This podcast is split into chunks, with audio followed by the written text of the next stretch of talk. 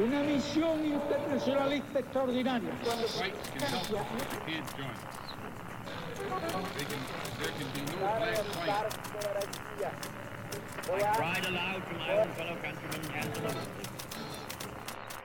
Sua rádio da história.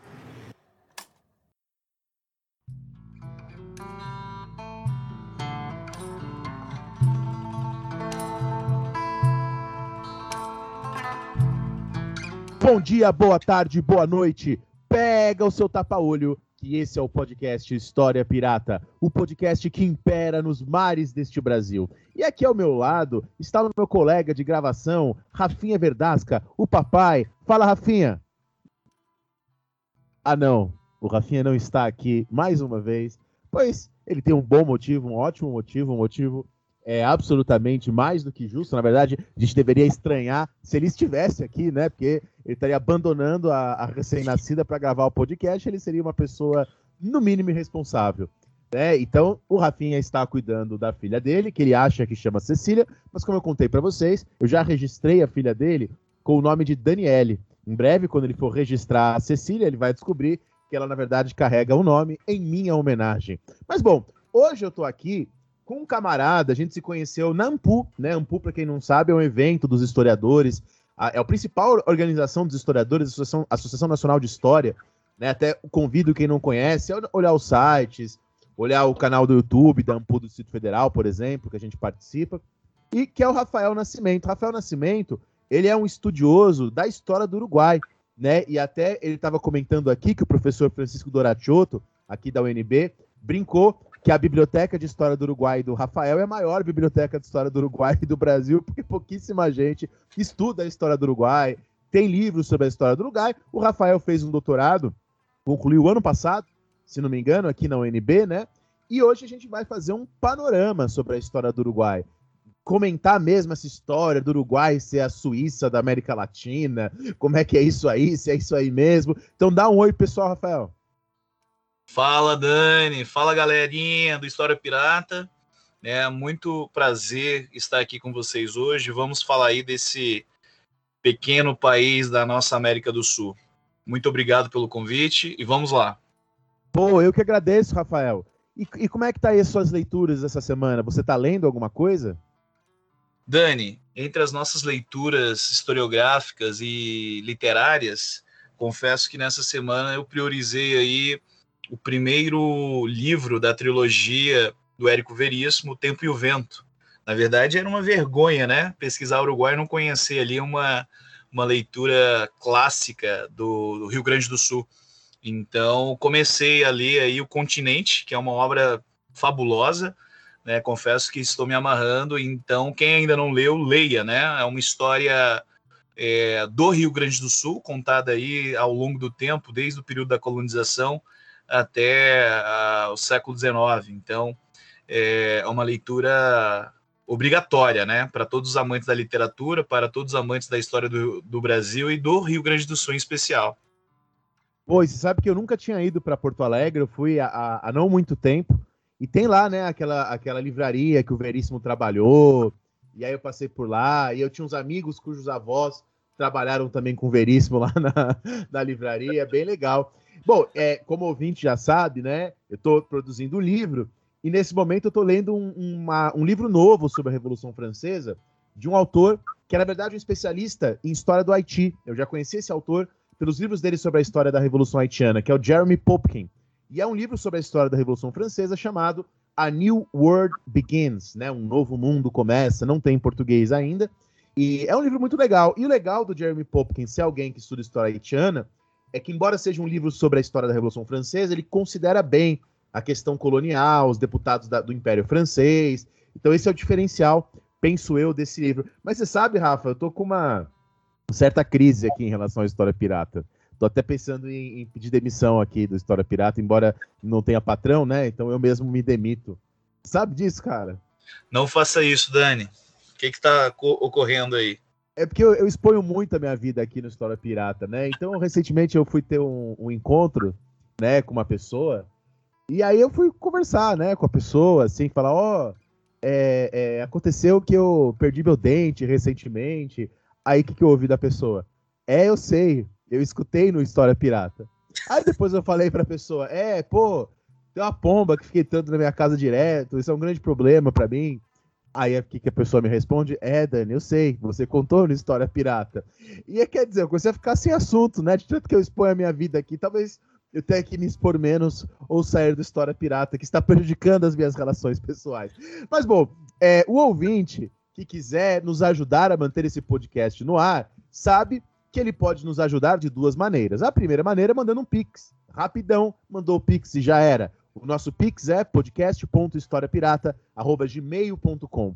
Agora, se o ouvinte quiser contribuir regularmente, ele pode ir lá no PicPay, procurar História Pirata, e tem vários planos, desde planos mais baratinhos, de quatro reais, até planos mais poupudos, para quem ama a gente, acompanha, usa nosso programa em sala de aula, que são, né, e a gente tem recebido muita gente, hoje mesmo recebi professor aqui de Brasília, que utiliza o podcast História Pirata, justamente, principalmente agora, né? Com as aulas assíncronas, no ensino remoto. Então, quem quiser ajudar, nenhum dinheiro passa por mim, né? Caso você goste muito do Rafinha, dos convidados, mas não vá com a minha cara, o dinheiro nem passa por mim, vai pro Rafinha e do Rafinha vai pro nosso editor, pro Gabriel, fica aí colocado.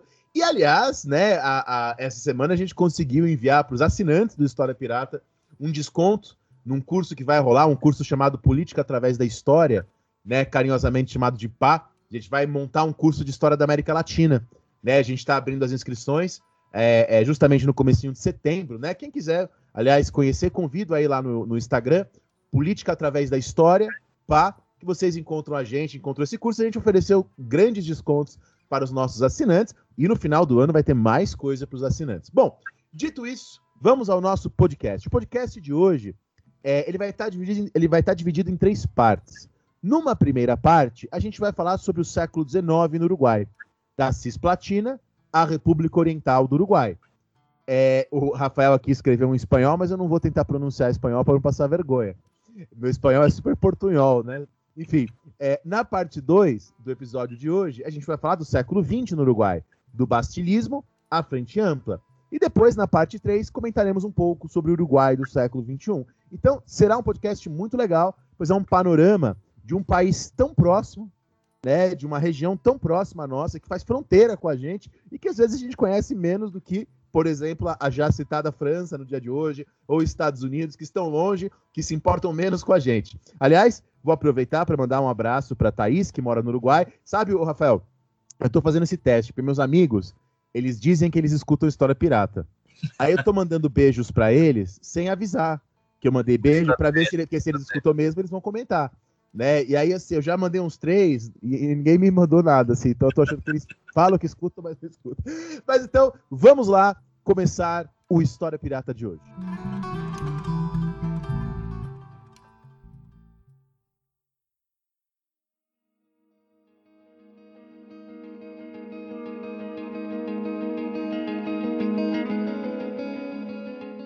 É, então, antes de mais nada, né, para contextualizar aí a, a, minha meu objeto de estudo, esse paisito tão maravilhoso que acabei me encantando, né, Uruguai, é, eu preciso dizer que eu sou um historiador brasileiro, né, que vivi no Uruguai e pesquisei a história do Uruguai é, durante alguns momentos, né, tanto da graduação quanto do mestrado e do doutorado.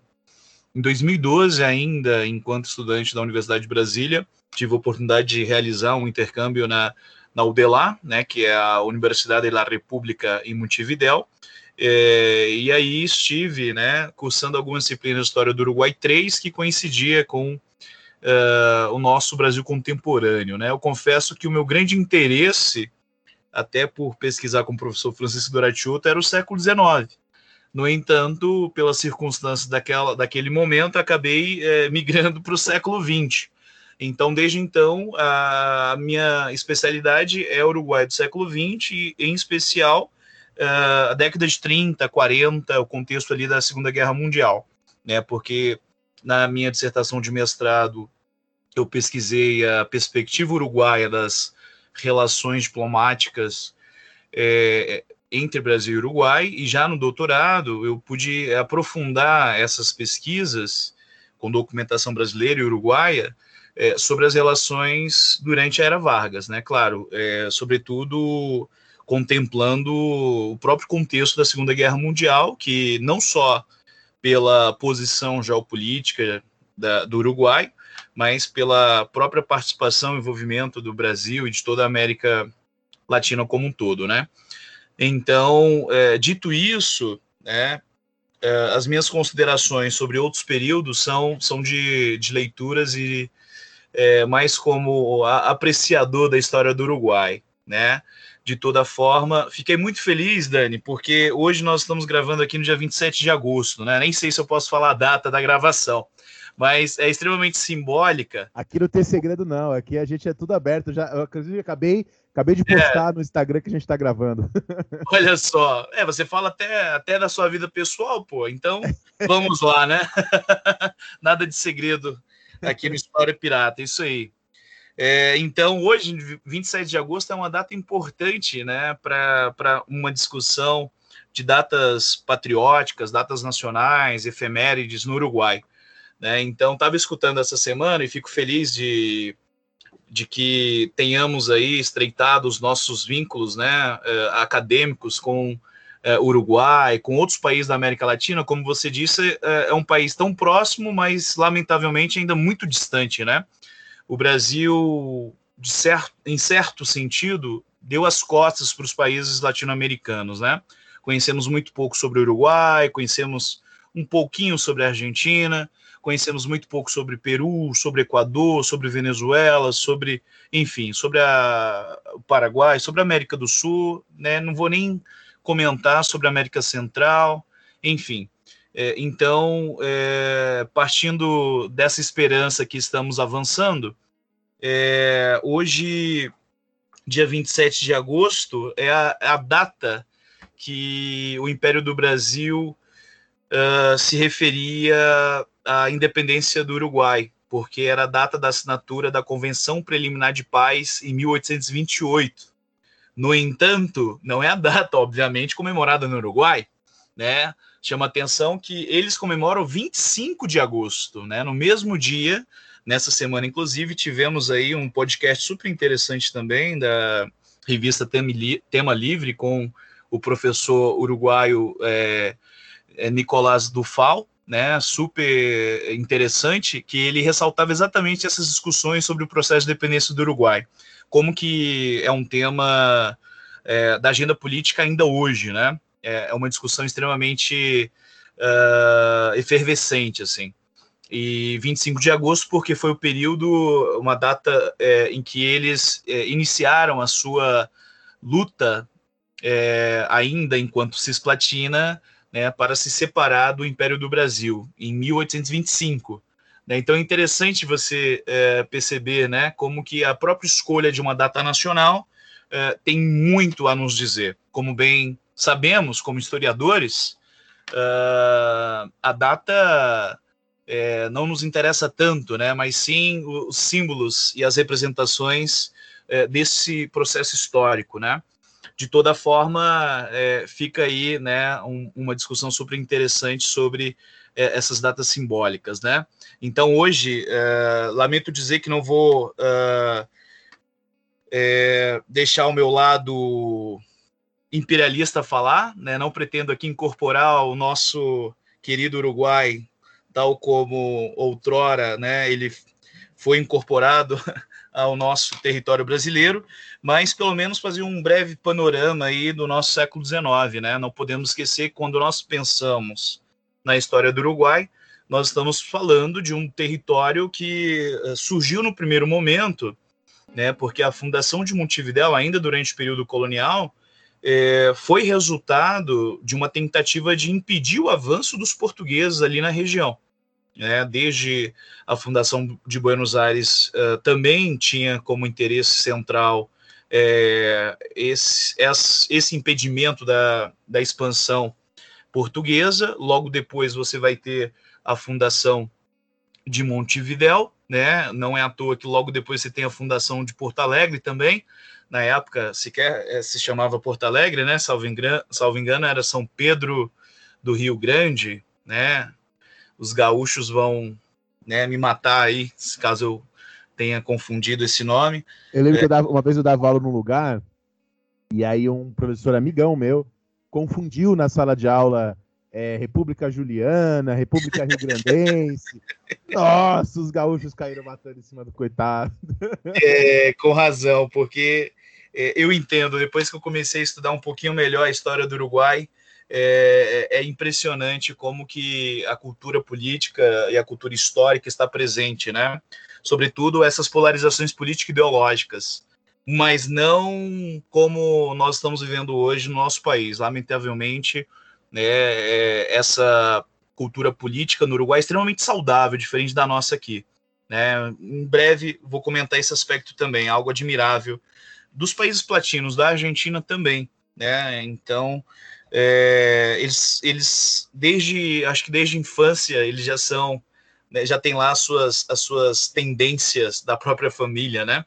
Ora Colorado, ora Blanco, que são os partidos mais tradicionais, mas desde é, o contexto da ditadura na década de 70, você também tem aí né, novas agremiações, aquilo que hoje nós chamamos de frente ampla, né, uma, uma grande é, correlação de forças, muitas de esquerdas, né, outras mais progressistas, é, outras nem tanto assim, né, e hoje nós temos aí um cenário extremamente mais é, plural, né, no Uruguai, felizmente, né, isso eu acho que demonstra alguns aspectos extrema, extremamente positivos quando nos referimos ao Uruguai, não é mesmo? Nos últimos anos, o Uruguai tem uh, se transformado em um grande exemplo para a América Latina, né? Mas vamos chegar aí, vamos uh, continuar nosso foco aqui no século XIX, né? É, então, Dani, na verdade, é, desde uh, a fundação de Montevideo, capital do Uruguai, nós temos aí é, um objetivo muito claro uh, de evitar né, essa expansão portuguesa. Perceba, o Uruguai, portanto, assim como o, o Brasil, né, são herdeiros dessa disputa. É, é, uma herança colonial, né?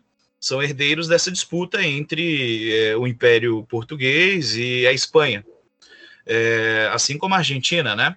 Então, uh, em meio ao processo de dependência dos países da, da América Latina, você vai ter desde 1810 um movimento aí no Rio da Prata, né, iniciado tanto no Uruguai, né, que na época se chamava Banda Oriental, quanto em Buenos Aires. No entanto, você vai ter é, uma certa separação naquilo que vai ser chamado de Províncias Unidas do Rio da Prata, e é, em meio a disputas e conflitos entre a própria elite política, né, que liderava esse processo de dependência, você vai ter ali a, a formação dessa banda oriental. É nesse processo de luta pela independência, né, enquanto o Brasil ainda uh, vivia uh, o seu período colonial, né, ainda que com a presença de Dom João VI na, na corte ali no Rio de Janeiro, uh, que nós temos no Uruguai um, um carinha que se destacou, né, ou pelo menos uh, se tornou aí o grande herói nacional do Uruguai, Prócer, né? Que é o José Hervácio Artigas, né? José Artigas é esse líder, né? Pelo menos sempre lembrado, que vai lutar pela separação da banda oriental é, em meio a essas disputas com uh, as Províncias Unidas do Rio da Prata, naquilo que vai se tornar a Argentina, né? mas como bem sabemos, 1816 nós tivemos a ocupação desse território pelas tropas portuguesas, lideradas por Dom João VI, então você vai ter a anexação da Cisplatina, né? Logo depois, em meio ao processo de dependência do Brasil, é importante lembrar que é, o nosso processo de dependência também foi marcado por conflitos, né? Muitas vezes a gente tende a, a ouvir por aí que foi um, mais um processo de negociação entre pai e filho, né, entre Dom João VI e Dom Pedro I. No entanto, nós tivemos sim conflitos, né? Algumas batalhas localizadas, como a Batalha de Pirajá, lá na Bahia, Batalha do Genipapo no, uh, no Piauí, mas também na Cisplatina, né? Isso porque a própria, uh, a própria população local não se considerava portuguesa, sequer brasileira. Tinha é, um, um um legado cultural, né, tinham traços linguísticos, culturais mais próximos uh, da Espanha do que propriamente de Portugal. Então você já tem uma tentativa nesse primeiro momento de, de, separação do Império do Brasil, né, do que viria a se tornar o Brasil independente. Isso vai acontecer efetivamente. Claro que eu estou fazendo aí grandes uh, pulos temporais, viu, Dani? Senão eu vou ficar aqui falando horas e horas e não saio do século XIX. Então, é, somente em 1825, né, que você vai ter ali, é, como eu destaquei no início, é, em 25 de agosto de 1825, você vai ter início a essas lutas é, mais claras para se separar do Brasil, né? Lembre-se que nesse momento o Brasil já era um estado independente, estávamos vivendo ali o conturbado primeiro reinado de Dom Pedro I. Então, diante desse conflito, que foi a Guerra da Cisplatina, um conflito entre uh, o Brasil e as Províncias Unidas do Rio da Prata, né? Lembre-se, aquilo que viria a se tornar Argentina, né? Daí nasce a rivalidade, talvez, entre Brasil e Argentina. Nós temos a disputa por esse território da banda oriental, que não nos esqueçamos, né? Desde esse período você tem ali uma importância, sobretudo geopolítica, geoestratégica.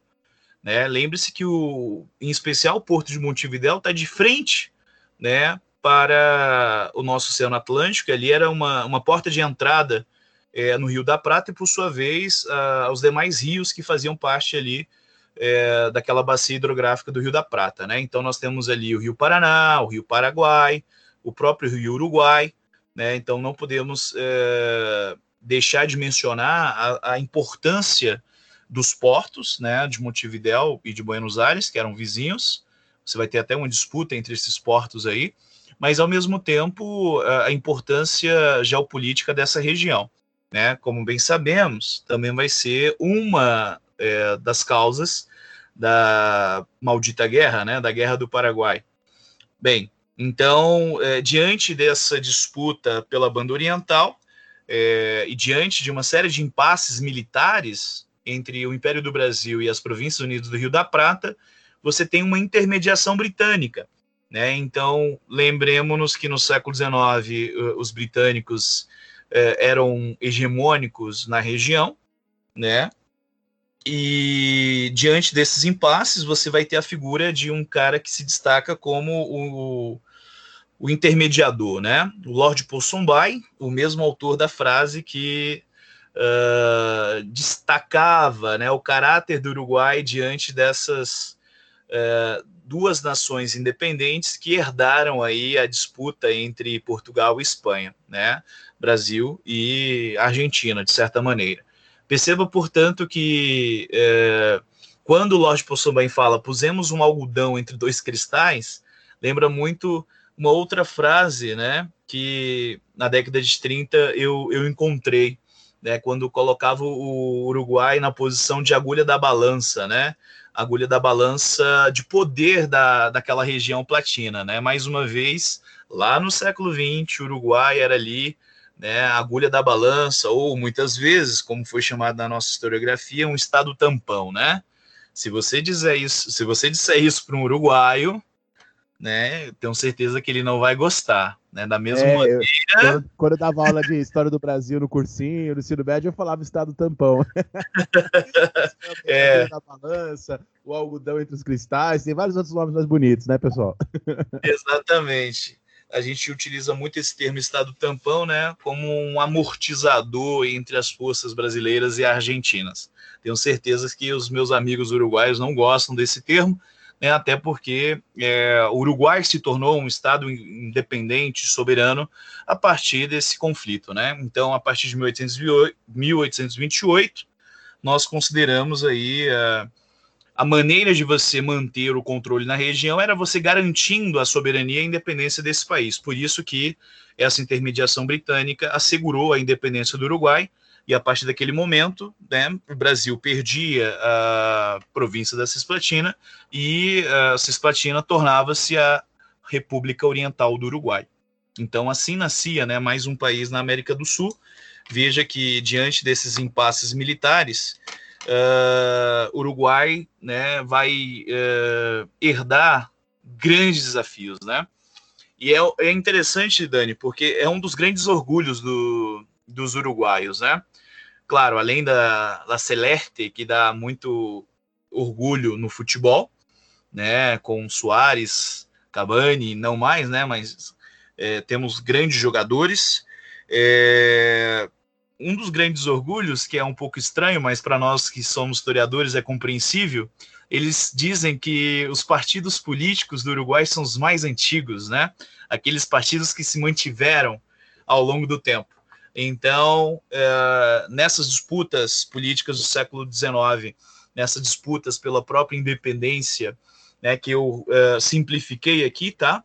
É, nós temos aí o Partido Blanco, que é o Partido Nacional, e o Partido Colorado, né? É interessante porque esses partidos se mantêm ainda hoje, né? São os dois partidos tradicionais e, como diz o grande historiador uruguaio Gerardo Caetano, são os dois partidos mais tradicionais da América Latina porque são os primeiros, né? E existem ainda hoje. Esse é um dos orgulhos aí dos pesquisadores da política uruguaia, né? Aqueles que são uruguaios, obviamente. Uh, mas isso é interessante destacar, Dani, por quê? Porque uh, o século XIX, parte do século XX, grande parte do século XX, na verdade, se resume nas disputas políticas entre esses dois partidos. Né?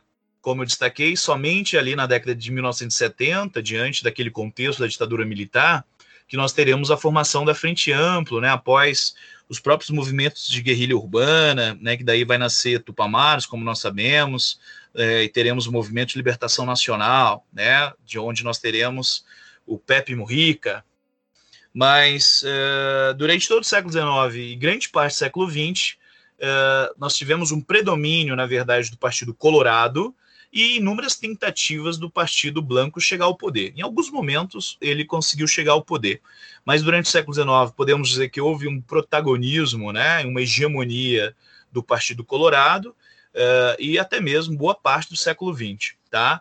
Uh, mas entendam que uh, uma vez conquistada a independência, não significa dizer que o Estado Oriental do Uruguai estava acabado né, estava construído. Não, pelo contrário. É, acho que foi o primeiro passo, na verdade, para você pensar propriamente num Estado, né, um Estado-nação. Então, a partir dali, você vai ter, na verdade, é, guerra civil. Né?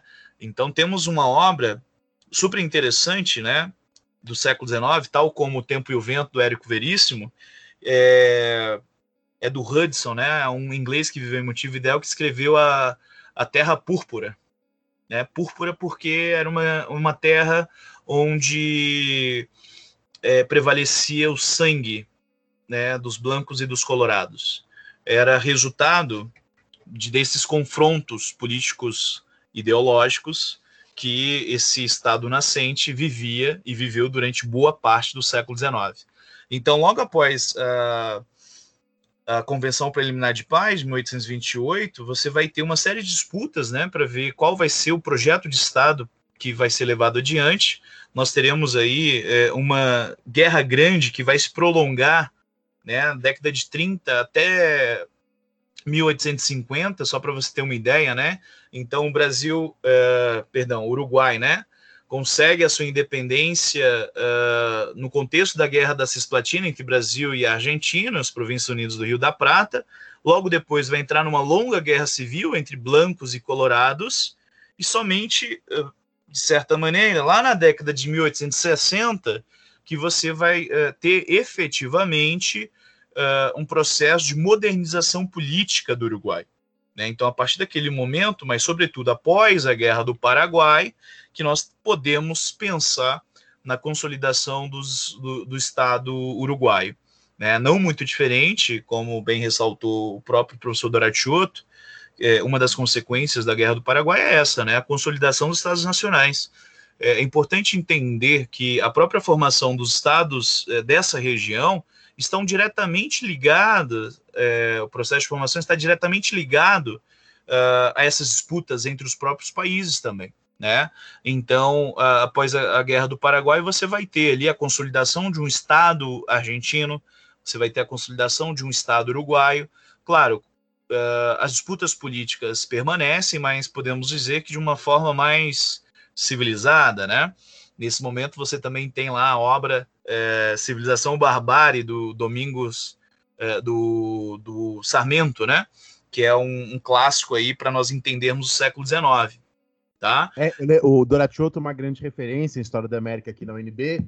Na minha graduação, eu tive aula com a Maria, Maria Lígia Coelho Prado, que é também uma referência né, em História da América, no caso na USP, em São Paulo. É a mestra, e a, a Maria Lígia.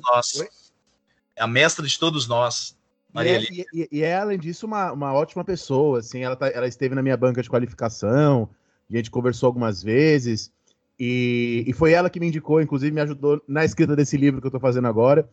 E, e, eu lembro que ela falava na graduação sempre, né? A, formação dos estados nacionais latino-americanos foi uma tarefa hercúlea. Ela sempre repetia isso quando eu fiz América Independente com ela, e, e justamente para pontuar essas guerras. Né? No Brasil, a gente chama de revoltas regenciais, o que foram, na verdade, guerras civis, né? Algumas que mataram uma quantidade muito expressiva, uma porcentagem muito expressiva né, da população das, de várias regiões do Brasil. E é isso aí, né? A gente falou um pouco sobre é, Argentina no nosso podcast sobre Perón, né? E aí tem Bartolomeu Mitre, todas aquelas disputas, e, e a obra do Sarmiento, né? Tá nesse contexto. A gente pode pensar também na, na Guerra do Salitre, né? Aquela guerra que envolve o Salitre, que é a Guerra do Pacífico, né? Ah, na qual a Bolívia perde a sua saída para o mar, isso mais da segunda metade do século XIX. Mas é, pensando como a, a, formação desses estados nacionais não foi uma coisa tranquila. Né? O processo de formação dos países latino-americanos foi uma tarefa hercúlea é, é, lotada de guerras civis, né? Totalmente, Dani. Né? Daí é importante lembrar que, de fato, foi um derramamento de sangue, né? acredito que a historiografia tem muito contribuído para nós compreendermos a nossa própria América Latina, né, a partir do próprio processo de independência, né? Então, de fato, não podemos é, dizer que foi um processo pacífico, né? nem, nem mesmo no Brasil, né? como nós destacamos agora. Então, é, é, diante desses conflitos, desses embates, no caso do Uruguai, você teve essa guerra grande aí entre 1839 e 1951, que é, fica bem, é, o cenário político, ele fica muito bem é, delineado, né? Você tinha uma, um, o Partido Blanco que acabava é, estando ligado mais ao campo, né? Mas isso é interessante, porque quando a gente fala do Uruguai, é, acho que a sensação que, que nós temos é que o Uruguai, um, um país pequenininho, né? Com dimensões pequeníssimas quando comparado ao, ao nosso território brasileiro, é formado basicamente por, pela capital Montevidéu, uma zona urbana, e os demais países, digamos que uh, representantes ali da zona rural, né? Mas imaginemos agora o Uruguai do século XIX.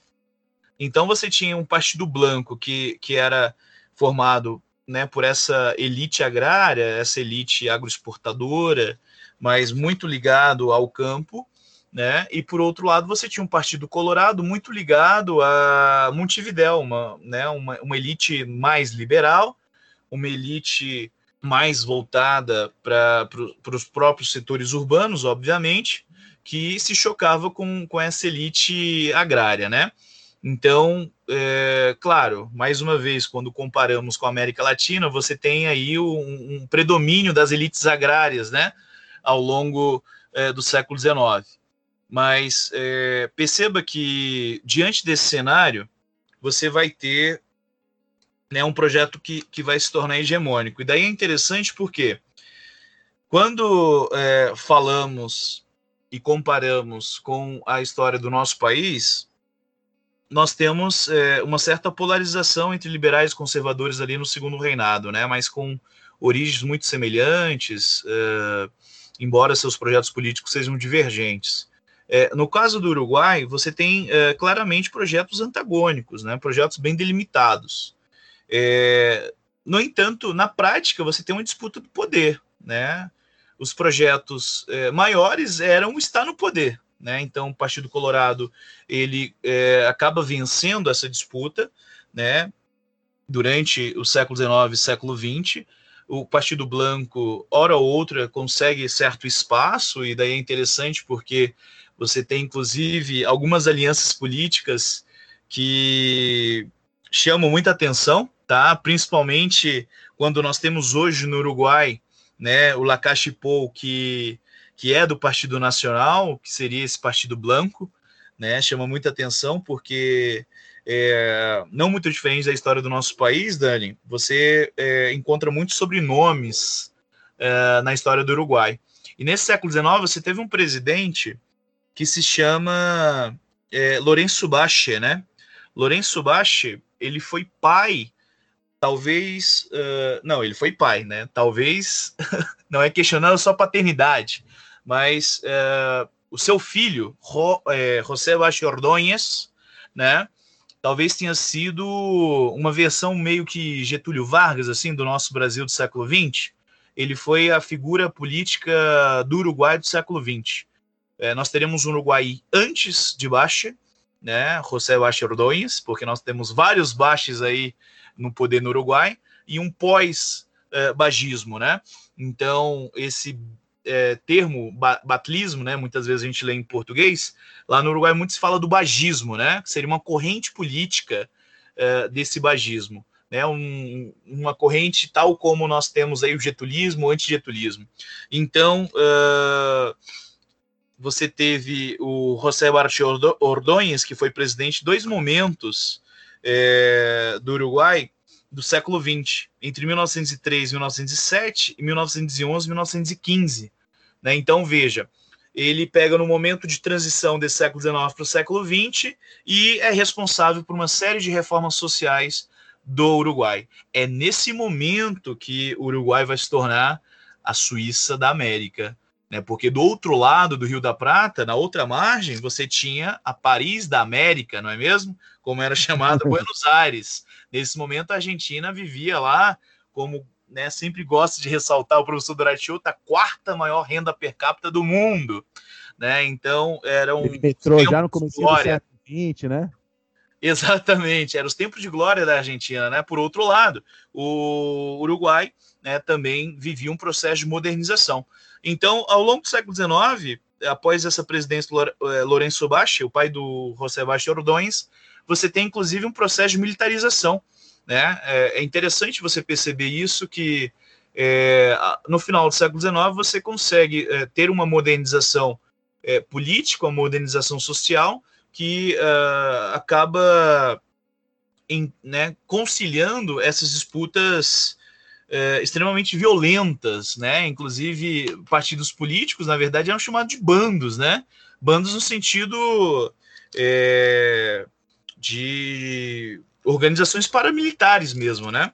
Mais do que partidos políticos, você tinha ali é, agremiações, muitas vezes, é, caudilistas, né? Então, é, é, inter, é interessante perceber como que é, após esses conflitos extremamente violentos, você vai ter uma certa conciliação né? não muito diferente do que ocorreu aqui é, com a nossa política da conciliação durante o segundo reinado. Né?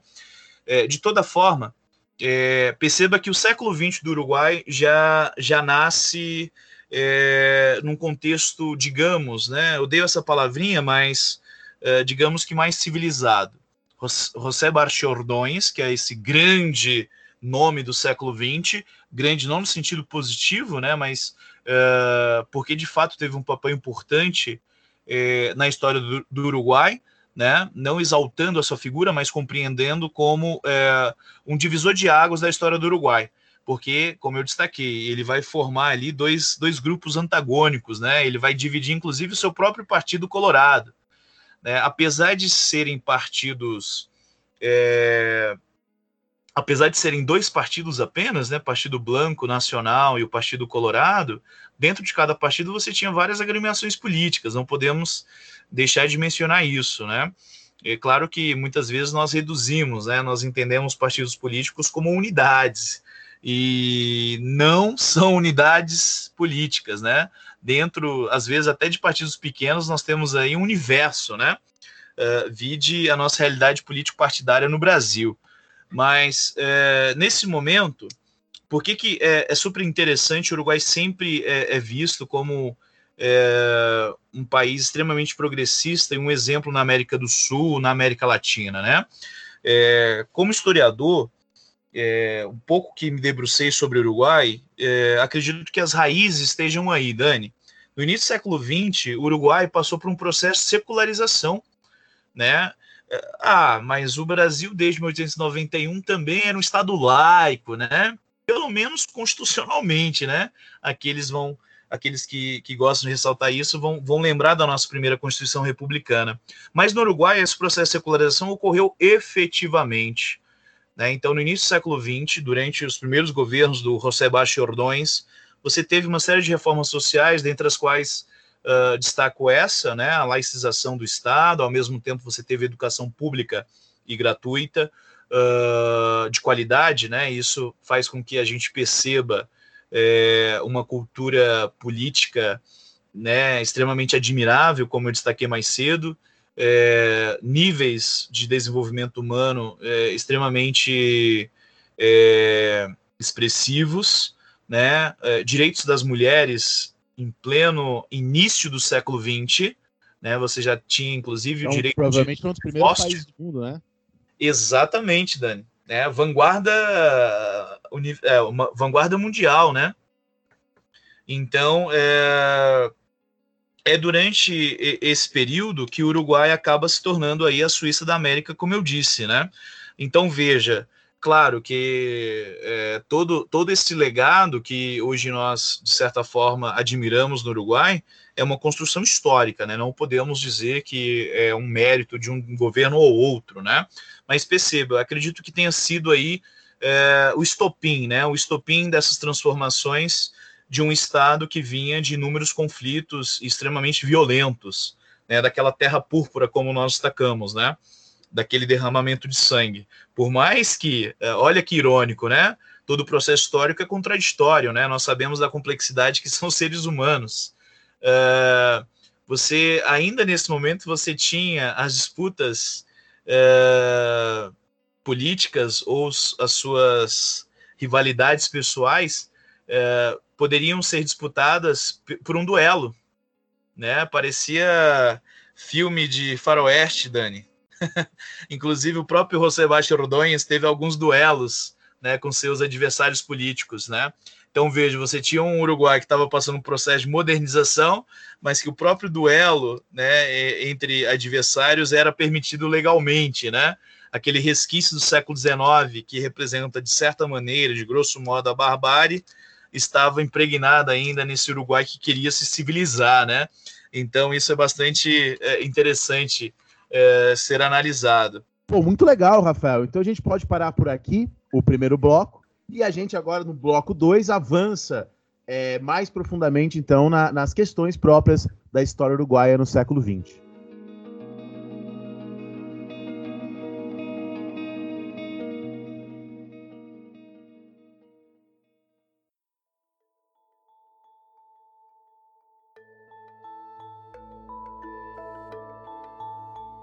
Então, na verdade, o século XX ele, ele começa né, com várias novidades, em especial essas reformas sociais do bagismo.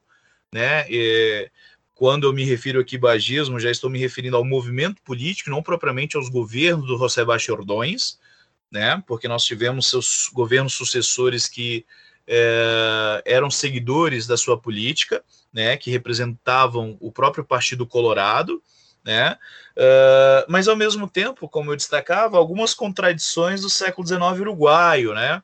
Um século XIX extremamente violento, um século XIX que é, pode ser resumido numa terra púrpura, né? Como nós destacamos mais cedo.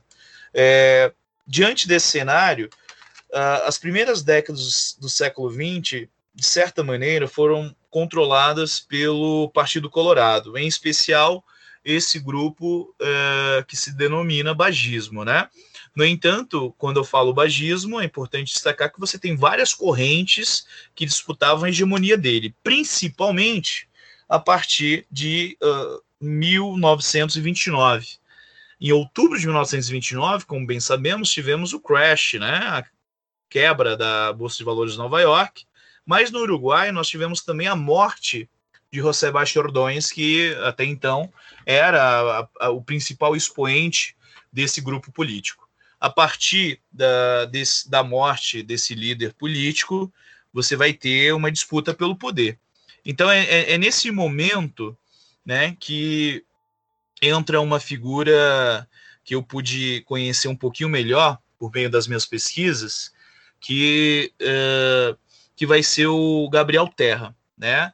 É, claro que Gabriel Terra chega um pouquinho depois né, da morte do, do José Baixo Ordões, né, porque nesse momento quem governava o Uruguai era, um, era o Campistegui, né, Juan Campistegui ou Campistegui, né, na verdade, é, também colorado, mas que é, já representava ali é, uma certa disputa interna do próprio Partido Colorado.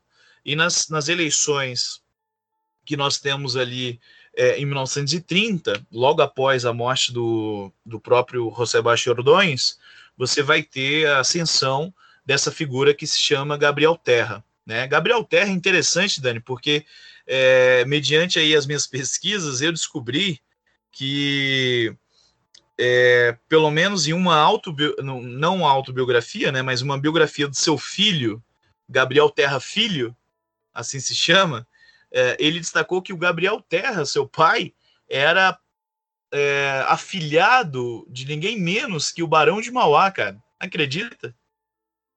Né? Os pais do Gabriel Terra é, tinham terras ali na fronteira, é, inclusive ele destaca que é, agora não me, não, não me lembro bem se seus avós paternos ou maternos eram brasileiros da, uh, do, do, Rio Grande do Sul, né? Então, uh, é uma realidade sociocultural ainda hoje, né?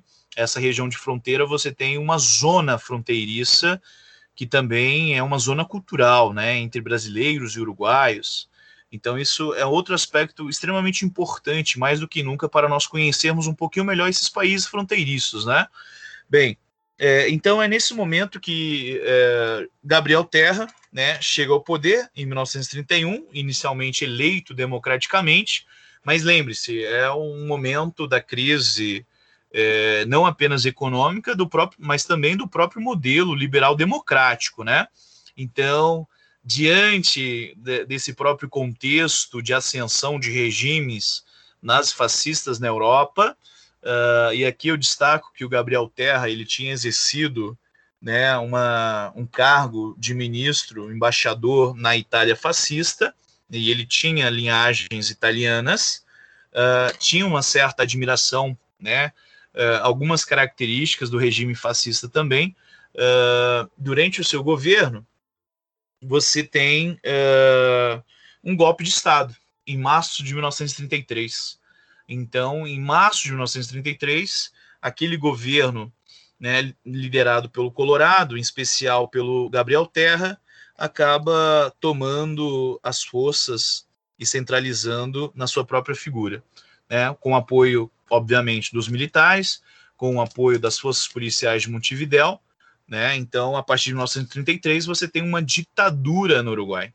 Tá? Isso é extremamente importante para a gente uh, perceber como que não é muito diferente na América Latina, né? Não somente na década de 30, muitas vezes esquecemos das ditaduras desse período, como a ditadura do Estado Novo de Getúlio Vargas, assim como as ditaduras da década de 60, 70 e 80, né? Então é importante sempre fazer essas correlações, né? Acho que é, temos avançado bastante aí a partir daquelas perspectivas histórias regionais, histórias globais, né? Fico muito feliz em ver vários trabalhos que conseguem fazer essas é, interrelações. Né? Bem, uh, então é nesse cenário, Dani, que você vai ter é, uma, um regime ditatorial que vai durar até meados de 1938. Né? Até 1938, o Uruguai vive uma, uma ditadura é, que teve sim a perseguição dos seus grupos opositores. Nesse momento, você tem inclusive o suicídio de um ex-presidente uruguai bastante querido, do próprio Partido Colorado. Isso chama muita atenção, né? Só para você perceber como que essas disputas internas estavam uh, já é, saindo do próprio controle do partido, né? O próprio golpe político, acho que foi essa demonstração. Você já tinha nesse momento é, agremiações políticas já dissidentes. Nesse momento que você tem os bagistas rompendo com aquele grupo que vai se consolidar como terrismo, né? Os seguidores do Gabriel Terra. Então, você tem o próprio suicídio de Baltazar Brum, que é um cara que era bastante querido na, na sociedade uruguaia, né? Até por ter representado o Uruguai em várias conferências internacionais. É, então, é, você tem aí uma ditadura que, é, além da perseguição dos seus opositores, você tem é, perseguição aos grupos políticos, você tem é, uma censura, repressão, né, com todas aquelas características de uma ditadura. É, por mais que muitas vezes nós temos certas comparações, né, infelizes, malditos adjetivos, ditaduras blandas, né, ou ditaduras brandas, como nós falamos aqui, é, são ditaduras, né, Dani? Eu acho que é, são adjetivos que não foi, se Foi a não Folha São Paulo, né? né, em 2009, que veio com essa digita branda, não foi? É, na verdade, Paulo, na sim. historiografia, mesmo uruguaia, ainda há muitas vezes essas comparações, né? Comparando ali a ditadura da década de 70 com essa ditadura do Terra. São ditaduras, eu acho que, né? É, não necessitam aí de outros adjetivos. Mas, é, sim, né? Tivemos repressão, tivemos tortura, tivemos é, perseguições. Foi um momento em que o, o- esse grupo do terrismo vai se colocar à frente da, da condução da, da nossa política, da, da política uruguaia. Ah, até 1938, né, que você vai ter aí a, a transição do poder. Mas é interessante observar que, a partir de 38, ah, apesar da própria conjuntura da política internacional, que é ainda caracterizada por uma certa radicalização né, política ideológica, né, antivéspera ali da, da própria Segunda Guerra Mundial, mas ao mesmo tempo a Guerra Civil Espanhola, você já tem uma clara disputa política ideológica entre comunistas, entre nazifascistas. No Uruguai não é muito diferente, né? Eh, do Brasil, que nós tínhamos aqui eh, Ação Integralista Brasileira, Aliança Nacional Libertadora. Eh, apesar dessa disputa política ideológica, em 1938 você vai ter o fim dessa ditadura do Gabriel Terra e o início do governo do seu sucessor, também terrista, Alfredo Baldomir, que era ministro da guerra do eh, Gabriel Terra. né? Perceba, portanto, que mantém, se mantém no poder não apenas um terrista, mas também eh, um militar. Né? E daí é interessante porque esse período muitas vezes é chamado na historiografia uruguaia como período de redemocratização, mas uma redemocratização que mantém a mesma constituição de um regime ditatorial. É por isso que a pressão, ah, principalmente no contexto da guerra, ela se intensifica. Então, durante esse período da redemocratização, que é de 18 1938 a 1942, você tem é, uma disputa política interna cada vez maior, né? Porque durante a ditadura é, do Terra, você teve ali uma, uma correlação de forças com um dos segmentos do Partido Blanco, né? E eu não tinha mencionado que o golpe político de Gabriel Terra, em março de 1933, tinha contado com o apoio de um setor do Partido Blanco. Por incrível que pareça, né? Esses mesmos partidos políticos que eram até então inimigos, né? Mais do que rivais, uh, se aliaram, né? Claro, agremiações desses partidos. Então, uma ala que passou a ser chamada herrerista, porque seguiam o seu grande caudilho, né, Luiz Alberto de Herrera, eh, apoiou o golpe de Gabriel Terra, assegurando ali eh, um espaço no Senado. Isso porque eh, a- a- o próprio poder executivo, Dani, no Uruguai, ele teve várias experiências, tá? Eh, são alguns detalhes que eu eh, nem, nem mencionei. Eh, desde a Constituição de 1919 no Uruguai, você tinha um poder bicéfalo, eh, um poder executivo que era bicéfalo, na verdade. Além do presidente, você tinha um Conselho Nacional de Administração, né? Um Conselho Nacional de Administração que auxiliava o presidente na tomada de decisões ao lado do legislativo. Com eh, esse golpe do Gabriel Terra, ele concentrou, ele concentrou os poderes nas suas mãos e eliminou esse CNA, né? É, Conselho Nacional de Administração. Perceba que desde então você tinha ali uh, uma correlação de forças daqueles que apoiavam a ditadura, né, contra aqueles que não apoiavam, mas aqueles que não apoiavam, né, eles não participavam do processo político. Então é nesse momento que você tem, por exemplo, os bagistas rompendo com o, o terrismo, né, que formava o Partido Colorado, e você vai ter dentro do Partido Nacional é, setores também que são contra a ditadura do Terra. Olha só então como que ao longo do século XX, uh, em especial nessa experiência ditatorial do Terra, você vai ter ali é, Partido Blanco fragmentado, com aqueles que apoiam a ditadura e com aqueles que não apoiam a ditadura, que são os nacionalistas independentes, e o próprio Partido Colorado é, também fragmentado. Né? Nesse momento você vai ter os terristas que estão no poder e os bagistas que são contra a ditadura. É claro que nesse momento é, não podemos deixar de mencionar a existência de outros partidos políticos, tá, Dani? É, quando eu falei da, da hegemonia do Partido Blanco, Partido Colorado, não significa dizer que eles eram os únicos ao longo da história do Uruguai, você teve a existência de partidos menores. Nesse momento, por exemplo, você tem o Partido Comunista do Uruguai, o Partido Socialista, que também se colocavam uh, contra a ditadura, né?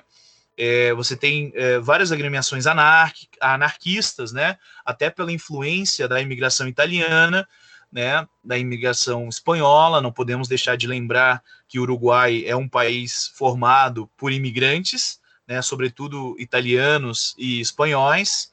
Uh, então, uh, mas são partidos com, né, uma projeção bem menor quando comparado uh, a esses dois partidos tradicionais, tá?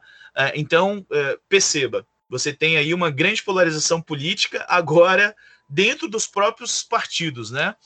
É, então, é, nessa transição democrática, como nós chamamos, você vai ter até aquilo que eles chamam é, el golpe bueno, como se um golpe político fosse bom, né? Mas por que, que eles consideram bom nesse sentido? Porque você vai ter ali um golpe político que vai exigir a redemocratização do, do país por meio da elaboração de uma nova uh, constituição. E para que isso ocorresse, o presidente Alfredo Baldomir ele vai permanecer no poder mais um tempinho, né? Então por isso que é considerado um golpe também, tá? Uh, de toda forma, o que, que nos interessa? Que, diante de vários acordos políticos, diante de várias negociações, é, você vai ter ali uh, um, um, presidente sucessor é, do, dos próprios Colorados, né? Mas é, um cara que vai vencer as próprias eleições no Uruguai, né? Diante dessa transição aí liderada pelo Alfredo Baldomir, é, já no contexto da guerra, é, isso para a gente pensar aí algumas semelhanças com uh, a nossa história brasileira, né? Eu não quis aqui mencionar uh, a, os nossos governos varguistas, né? Mas veja que o mesmo efeito que a Segunda Guerra Mundial vai provocar no, na ditadura de Vargas, de certa maneira, contribui né, efetivamente para essa democratização do Uruguai. Então, é nesse cenário que, em 1942, Juan José de Améssega vence as eleições com a promessa né, de é, redemocratizar o Brasil, ou oh, o Uruguai, perdão.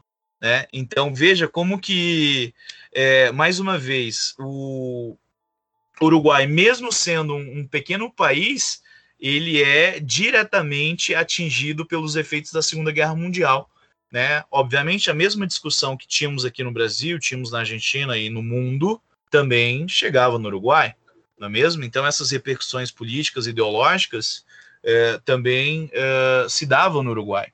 Então, é nesse cenário que, é, após é, é, tantos anos do terrismo, você vai ter ali novas correntes políticas assumindo o poder. Mas, no primeiro momento, correntes políticas coloradas, né? E após a, a, a, Segunda Guerra Mundial, após o governo do Juan José de Améssega, é, a própria estrutura do, do poder executivo vai mudar novamente, mas daí nós teremos mais uma vez um, um Baixe no poder, né? Não filho do José Baixe Ordões, né? não o neto do Lourenço Baschi, né, do Lourenço Baschi lá do século XIX, mas sim o sobrinho do José Baschi Ordões, que se chamava Luiz Bacheberres, né? É interessante observar que após a Segunda Guerra Mundial, você vai ter uma presidência do Luiz Bacheberres, que vai significar a retomada dos bagistas ao poder.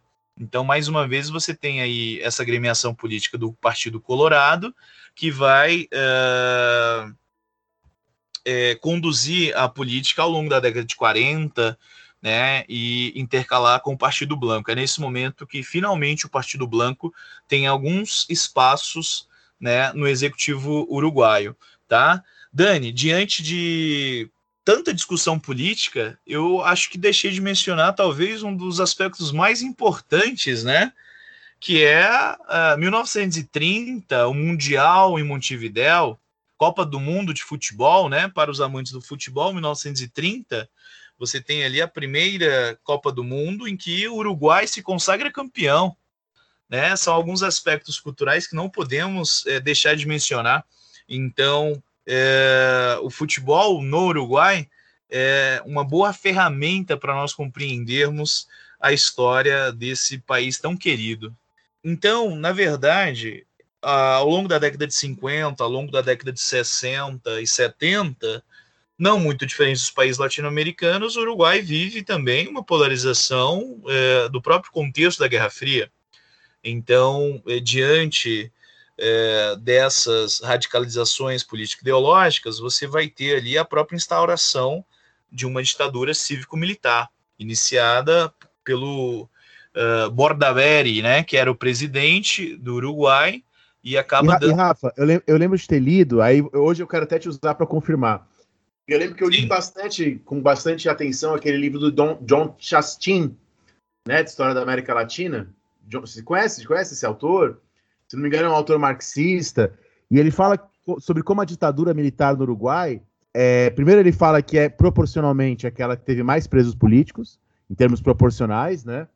É, e ele cita também o fato de que parece que o último presidente foi concedendo poderes aos militares e os próprios militares, os quais ele estava fazendo aliança, o derrubam. Bom, se a gente lembrar que o, o, Pinochet chegou a ser ministro do Allende, né? Não é tanto assim algo tão distante de outras realidades, né? É por aí mesmo? Então, Dani, confesso que eu conheço o autor, mas não li esse, esse livro específico que você mencionou, mas é, o que, que aconteceu durante esse período, né? Não sou um conhecedor da ditadura no Uruguai, né? Tenho pouquíssimas leituras sobre esse período, mas de fato o Bordaberry ele tentou é, concentrar os poderes em suas mãos, tornando a ditadura cada vez mais é, autoritária, centralizada, e o medo dos militares era que elas tornassem popular, né? Então diante de algumas decisões, mais do que o próprio fechamento do Congresso, do Judiciário, é, os militares derrubam o próprio presidente e assumem ali a, a condução do regime, né? Mas, é, diferente da nossa brasileira, que foi controlada por generais, a ditadura militar no Uruguai teve presidentes civis também, né? Então, é interessante é, perceber como que os próprios militares que apoiaram essa ditadura, né? É uma ditadura, como eu destaquei, cívico-militar. É, em determinado momento assumiram o controle, né? E como você destacou, de fato foi uma ditadura extremamente violenta, né? Na perseguição de seus principais opositores. É, nesse caso já você tem é, uma perseguição ao próprio CNT, que é uma é, Convenção Nacional dos Trabalhadores. Você tem aí nesse momento é, uma perseguição e ao mesmo tempo uma repressão e uma tortura que, de certa forma, é, vai marcar a, a, história recente do Uruguai, né? Quando José Pepe, Pepe Mujica chega ao poder, né? Porque, como sabemos, ele é um ex-guerrilheiro. É nesse momento que você vai ter a formação é, do, da Tupamaros, né? De uma organização de guerrilha urbana, né? Um movimento de libertação nacional mas é, perceba que a, a, própria ditadura no Uruguai, Dani, sinceramente, ela não destoa muito. Claro que cada é, realidade nacional é uma realidade, não podemos simplificar, mas é, infelizmente a ditadura no Brasil foi um grande laboratório para a nossa região, né? Então, é, você tem uma, inclusive um treinamento das forças dos países, das forças militares dos países vizinhos. Por isso que uh, há várias semelhanças é, entre algumas ditaduras na América do Sul, né? Como você mencionou, a ditadura do Allende no Chile, é, algumas ditaduras na, na Argentina, né? A história da Argentina talvez seja ainda mais trágica, né? porque você tem ditaduras atrás de ditaduras ao longo da história do século XX na Argentina. Do Uruguai, você teve uma ditadura que vai durar ali 1973 a 1985, né? Mas não pelo tempo uh, significa dizer que tenha sido menos violenta ou mais violenta, né?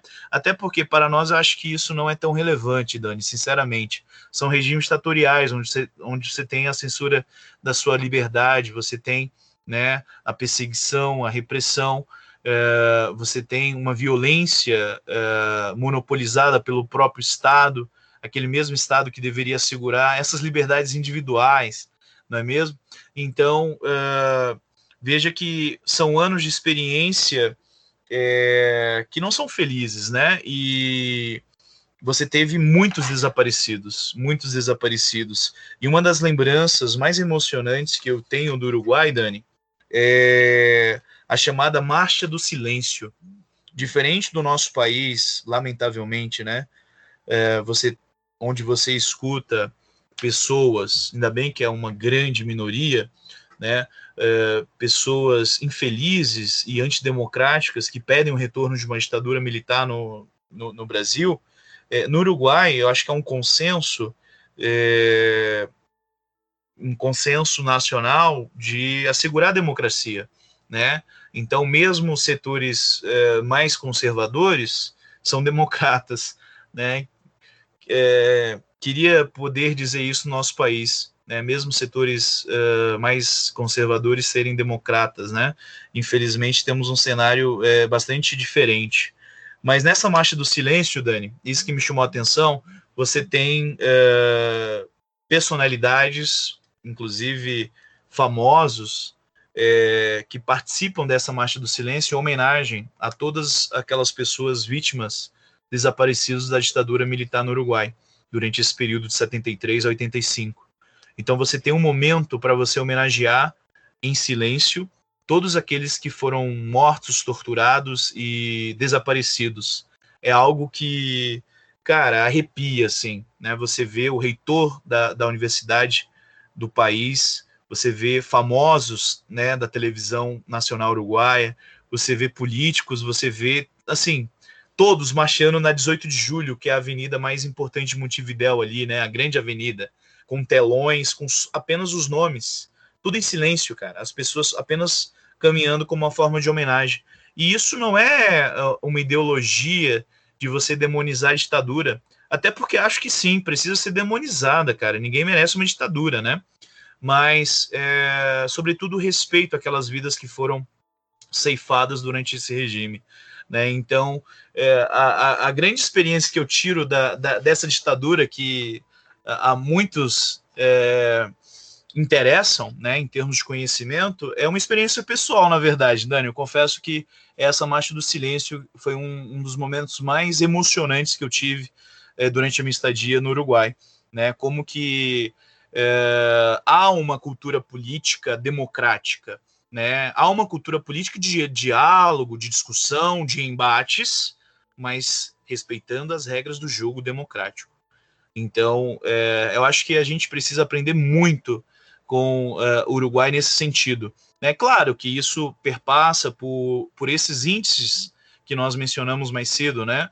É um grande investimento em educação, uma educação pública, laica, né? De qualidade, é, investimento é, na nossa cultura, né? Que tanto é, estão querendo é, destruí-la, né? Então, veja como que é, é, um, é um projeto Hum, que não pode ser feito de uma hora para outra, né? Isso ocorre no, no Uruguai após essa transição. Então, a partir de 85, você tem um grande concerto também que acaba sendo liderado é, por um Colorado, né? Daí mais uma vez os Colorados voltam ao poder, mas nesse momento você já tem ali um pacto, né? Um pacto do Clube Naval, como ficou conhecido, que contou com a participação de todos aqueles setores políticos que queriam a redemocratização do país, inclusive partidos tradicionais que em outro momento apoiaram de certa maneira a mesma instalação da ditadura, né? Não podemos deixar de mencionar. Mas nesse momento que você vai ter o Julio Maria Sanguinetti se tornando uh, o, pre o, presidente dessa redemocratização. Logo depois você vai ter a, a chegada aí ao poder, né, mais recentemente, uh, da Frente Ampla, esse mesmo partido político que surgiu como uma reação à própria ditadura cívico-militar no Uruguai. Então veja como que a história uh, do século XX do Uruguai começa abrindo né, um século XX extremamente progressista, com grandes avanços sociais, oriundos daquelas reformas iniciadas pelo bagismo, tem algumas experiências ditatoriais, tanto na década de 30 quanto na década de 60, 70, e termina né, com, uh, uh, apesar né, das experiências ditatoriais uh, mencionadas, termina também com algumas mudanças otimistas para o século XXI, é, que, se consagra, que se consagraram né, por meio dos governos da Frente Amplo, né, tanto do Tabaré Vázquez quanto do Pepe Mujica, mais famoso talvez, né? Pô, muito legal, Rafael, muito legal, um, um grande panorama, tenho certeza que assim como eu, é, as pessoas que estão aqui nos escutando estão aprendendo bastante, estão entendendo várias coisas que elas não entenderam antes, enfim e, e atiçou bastante a curiosidade. Então vamos agora passar para o nosso último bloco do dia para falar um pouco mais, é, para encerrar esse programa, sobre Uruguai contemporâneo.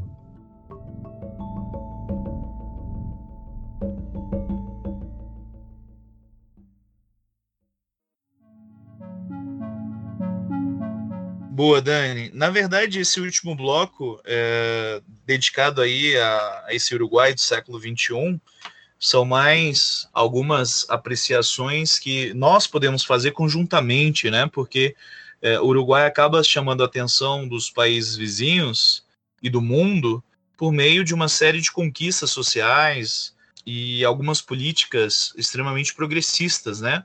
E aqui eu não me refiro à legalização da maconha apenas, mas questões como aborto, né, uh, uh, uh, direitos é, de casamento para é, casais é, homossexuais, é, políticas de redução da pobreza, né, a própria erradicação da miséria, melhor distribuição de renda, né, é, todas essas medidas que precisamos fazer, né, o quanto antes é, no nosso país, né, acredito que avanços em relação a direitos sociais, direitos civis, são mais do que nunca fundamentais para mantermos e assegurarmos aquilo que nós tentamos chamar de democracia, né, Dani?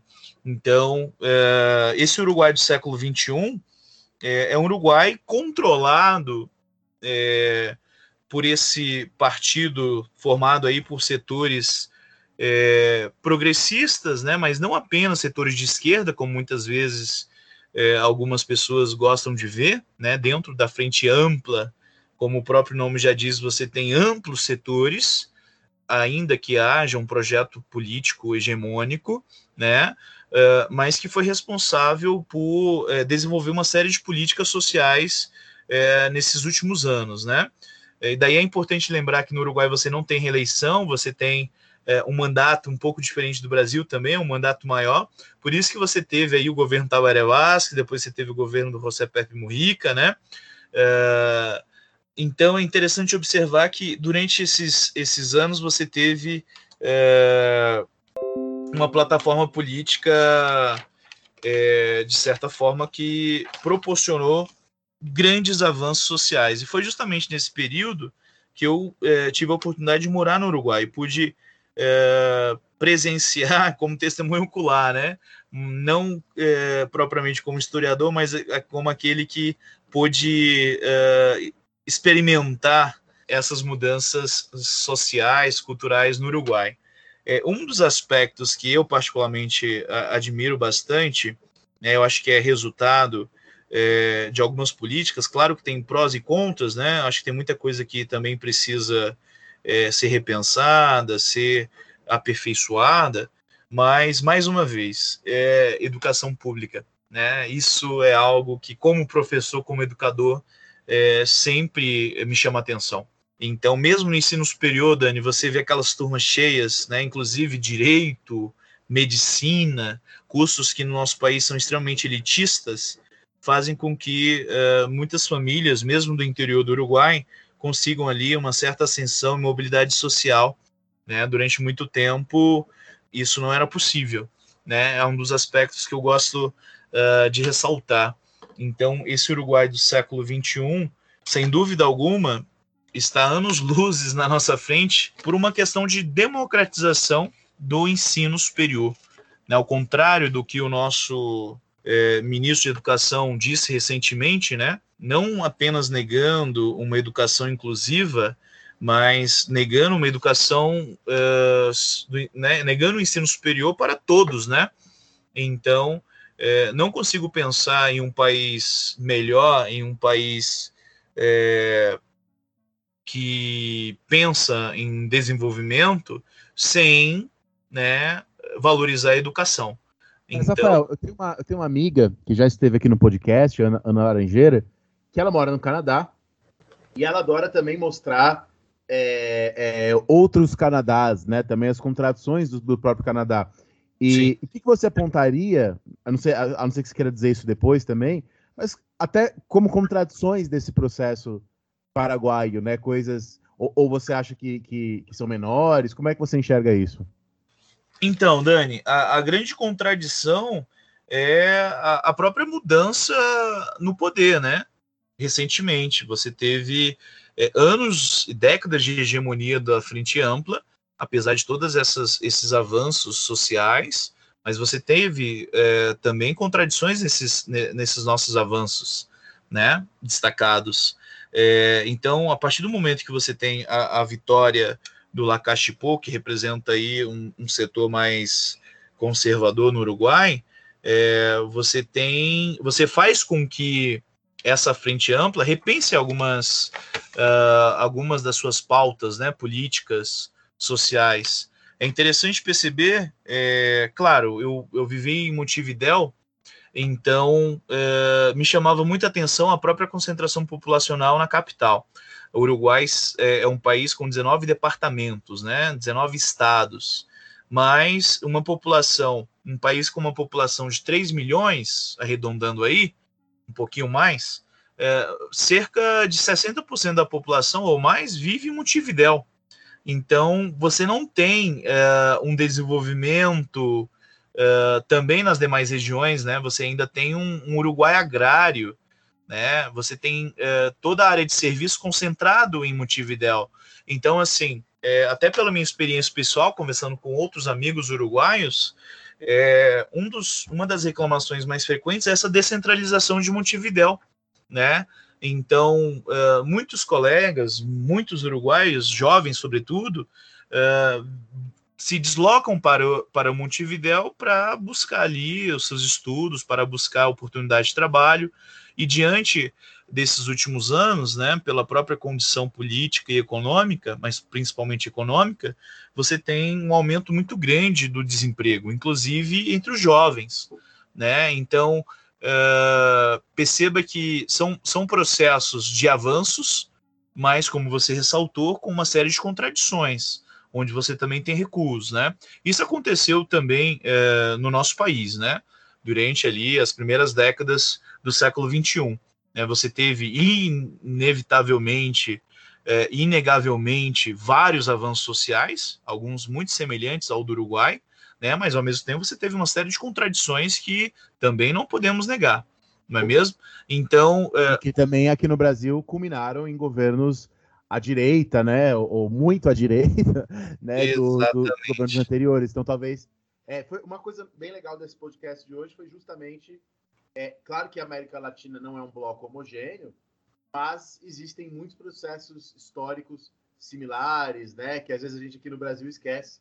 Gente vê o Brasil às vezes como algo destacado do resto da América Latina, né? Mas há muitos processos similares, isso ficou muito claro aqui, né, no programa, quando a gente viu ali a década de 30, quando a gente viu ali o golpe militar, mesmo no século XIX, né?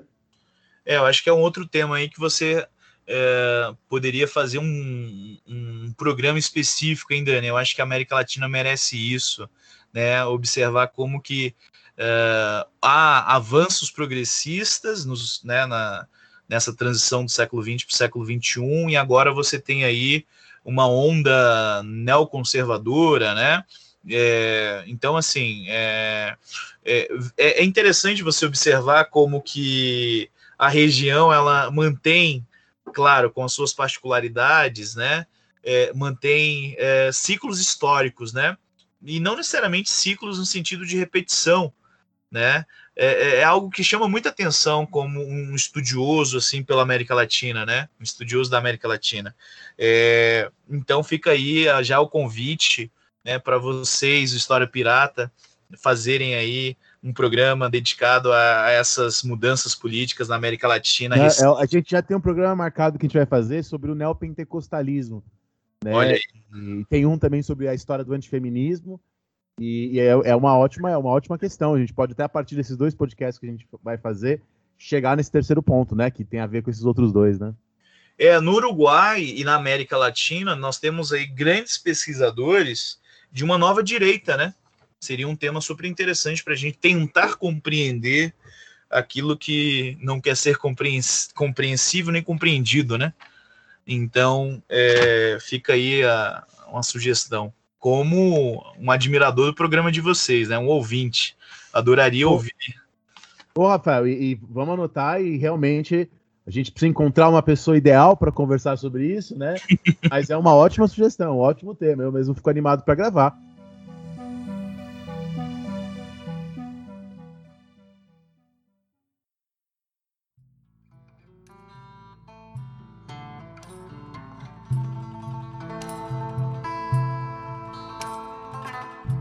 Então, acho que é isso, né? Eu acho que a gente fez um grande panorama, encerramos com essas discussões. Tem algo a mais que você quer acrescentar, Rafael? Comentar suas redes sociais também, o pessoal te achar, que lá tem coisa legal, você pode sugerir outras coisas também.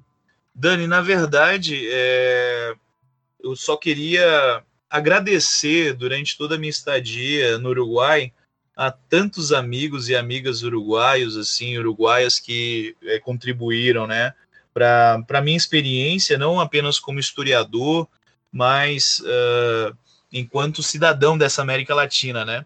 Eu costumo dizer que eu fui como um estudante de graduação, intercambista da UNB, e voltei como um, um jovem latino-americano uh, e um historiador, né? Porque é, a Faculdade de Humanidades me tornou um pesquisador mais do que um licenciado em História, né?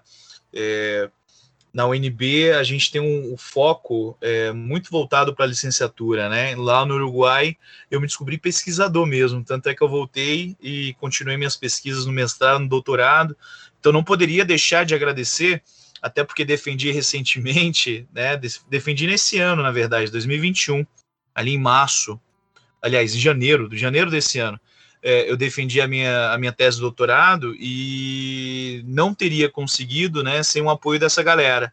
Então, é, né, mais uma vez, é esse historiador brasileiro que se apaixonou pelo Uruguai e só tenho a agradecer né, a esse país que me recebeu tão bem. Então, é, mais também um, é mais uma, uma desculpa para a gente é, estreitar os nossos laços dessa América que está tão próxima, mas ao mesmo tão distante, né?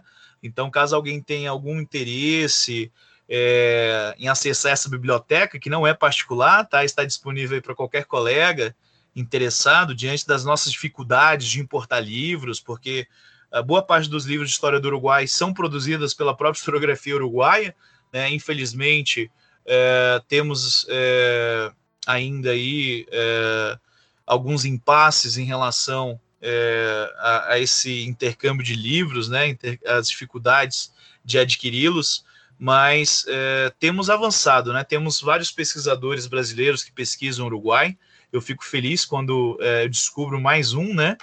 Sempre um, um, grupo pequeno, mas fico cada vez mais feliz quando você encontra um ou dois ali que se debruça sobre é, esse país tão interessante, um país fascinante, né? Um país gigante, né, em outros sentidos, né? Então, é, para quem quiser entrar em contato comigo, Dani, pode ser até mesmo pelo Instagram, né, rafael.nascimentois, de história, H-I-S, ou pelo e-mail também, né?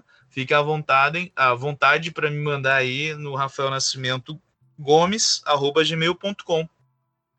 Pô, Rafael, obrigado. Certamente muita gente aí vai te procurar, buscando livro, indicações e até dicas aí sobre pós-graduação e esse tipo de coisa.